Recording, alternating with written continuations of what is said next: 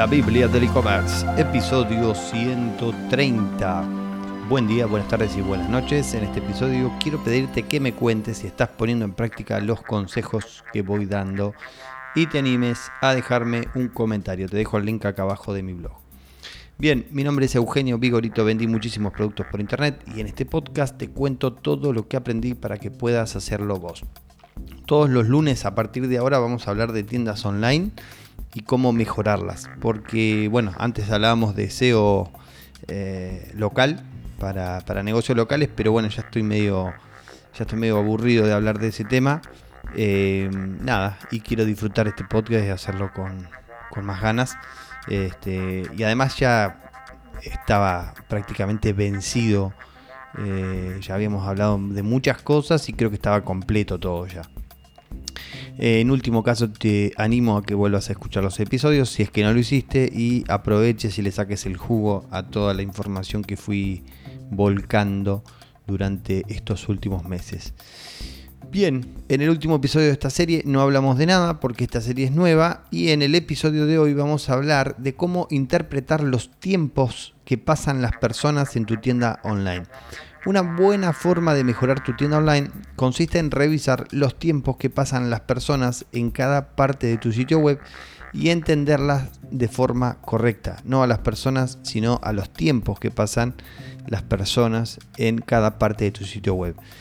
No siempre más tiempo es mejor. Esta es una métrica que básicamente si vos buscas en Google vas a encontrar tonelada de información de personas que dicen, no, mientras más tiempo mejor. De hecho yo lo digo, ¿sí? Pero ¿dónde más tiempo mejor? En el promedio de eh, el tiempo que esté la persona en tu sitio web en el promedio total. Eso sí, mientras más tiempo es mejor. Eh, de hecho, mientras más tiempo es mejor, dando vueltas en los productos, mirando, entrando en los productos, mirando, mirando fotos, mirando las descripciones, etcétera, etcétera, etcétera, ¿sí?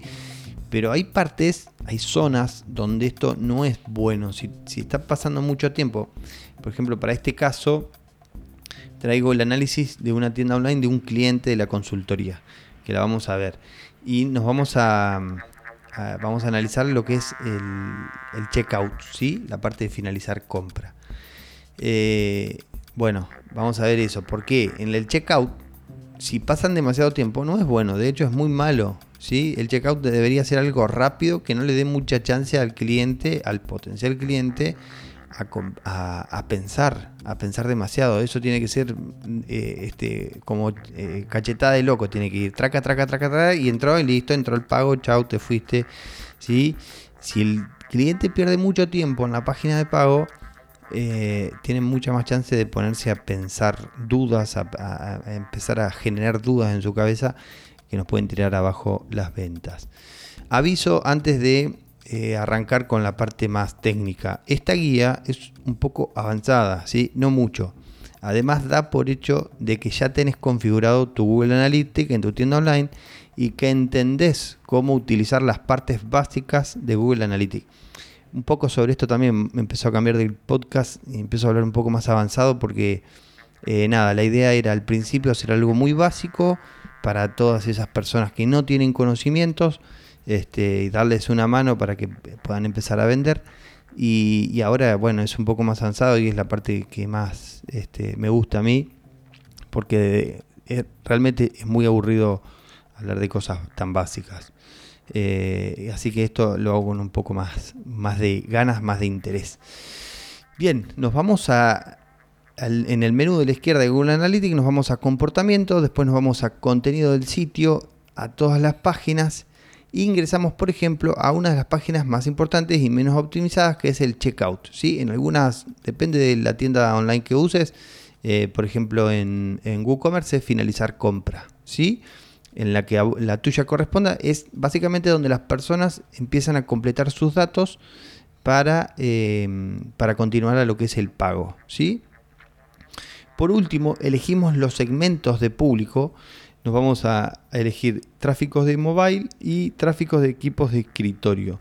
Finalmente, veremos en la columna de abajo muchos datos ¿sí? importantes pero el que vamos a analizar ahora es el promedio de tiempo en la página. En este ejemplo he tomado la tienda online de un cliente de la consultoría, como les comentaba, Y al compararlo, al comparar estos datos del promedio de tiempo con algunas métricas promedios de la industria, descubro que el tiempo que pasan los clientes en esta página es demasiado. ¿sí? Por ejemplo, para computadora eh, estuvieron 4 minutos 17 segundos. ¿sí? 4 minutos 17 segundos. Y en mobile tuvieron 2 minutos y 53 segundos.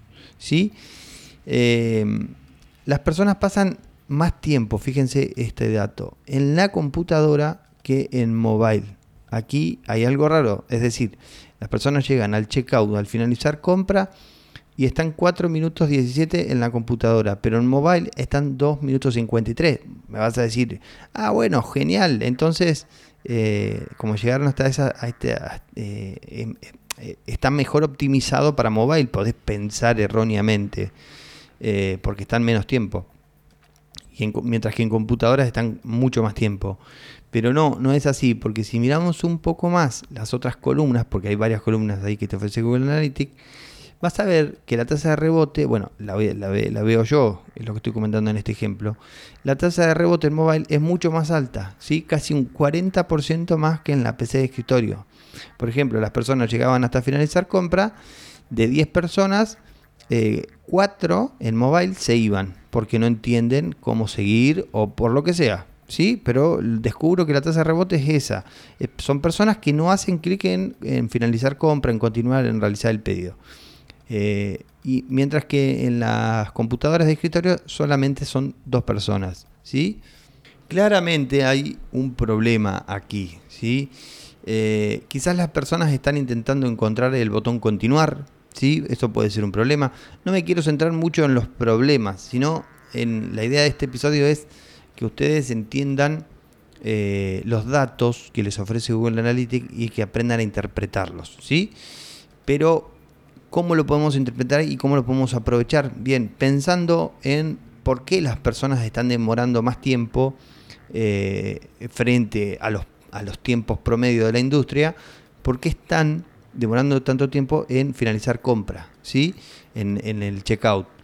Eh, otro, pensamiento que tuve es quizás las personas se están preguntando cómo pueden pagar. Eh, hay que ver si esta información está, se muestra y si se muestra de, forma clara.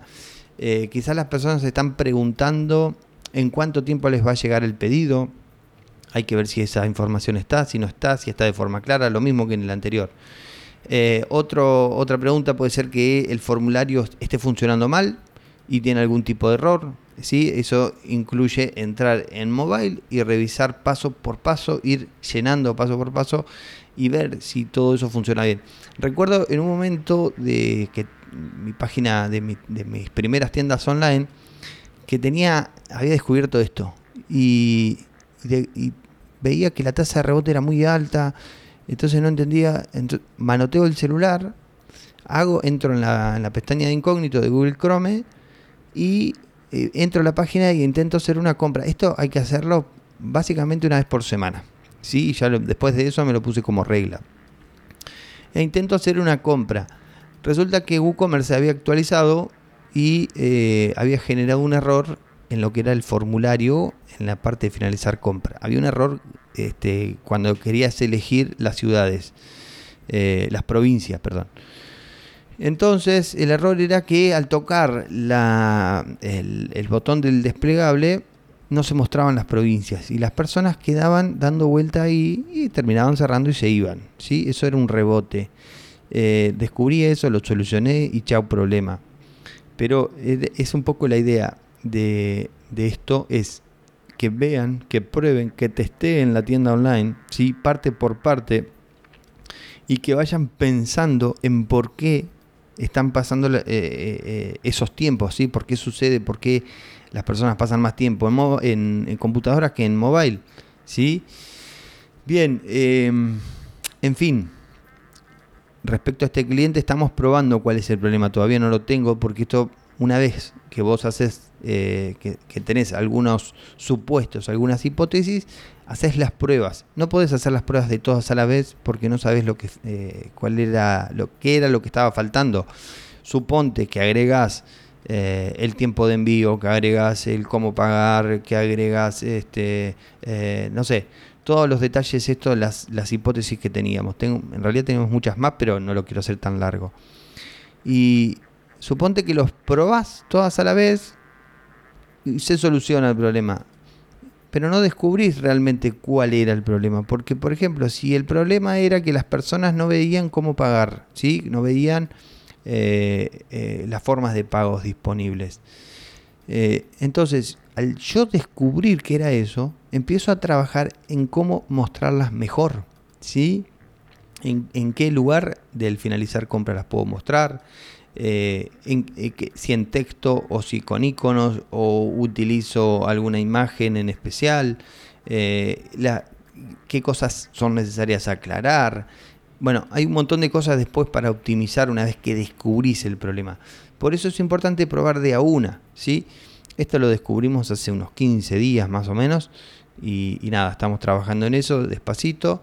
Y una vez que encontremos el problema, bueno, seguramente en algún episodio futuro lo comentaré, si es que alguien me lo pregunta, y si no, si me acuerdo lo, lo comento. Bien, eh, esto es en finalizar compras, ¿sí? Después podemos aplicar lo mismo en lo que es productos, ¿sí? Ahí, esto ya también es un poco más avanzado, pero en Google Analytics se pueden configurar los eventos. Con los eventos bien configurados, podemos ver qué, hace las, qué hacen las personas cuando agregan al carrito, por ejemplo. Podemos ver eh, cuánto tiempo están demorando en seleccionar un producto y agregar al carrito. También podemos ver, eh, bueno, con eventos se puede ver prácticamente cualquier cosa. Otro punto importante para revisar en los tiempos es la página de inicio. La página de inicio no debería ser un lugar en donde las personas pasan mucho tiempo, ¿sí? ¿Por qué? Porque se supone de que es una presentación tuya y, eh, perdón, una presentación de tu negocio y desde ahí eh, las personas quieren investigar un poco más y aprender un poco más quién, eh, qué vendés, quiénes sos, eh, cuánto cobras el, envío, etcétera, etcétera. ¿sí? Entonces la página de inicio no debería demorar mucho tiempo, debería ser, mientras menos tiempo creo que es mejor porque te está indicando que las personas encuentran rápido lo que están buscando. ¿sí? Siempre, siempre esta, esta métrica del promedio va, está vinculada directamente al rebote. ¿sí? La tasa de rebote es si una persona entra a tu página, mira toda la página y se va sin entrar a otro link, eso es un rebote, ¿sí? eso es una persona que rebotó. Entonces, la tasa de rebote habla de que de cada mil personas que entran o del periodo del, segmento que tenga seleccionado. Si, por ejemplo, son mil personas, eh, se fueron, no sé, 200, eso es un 20% de rebote. ¿sí? 20 personas que no encontraron lo que estaban buscando y se fueron. Eh, siempre, siempre es mejor eso, ¿sí? Ténganlo en cuenta. Bueno, menciona al Vigo en redes sociales para recomendar este episodio y ayudar a otros emprendedores. Y nos escuchamos mañana en el próximo episodio de la Biblia del e-commerce. Chau, chau.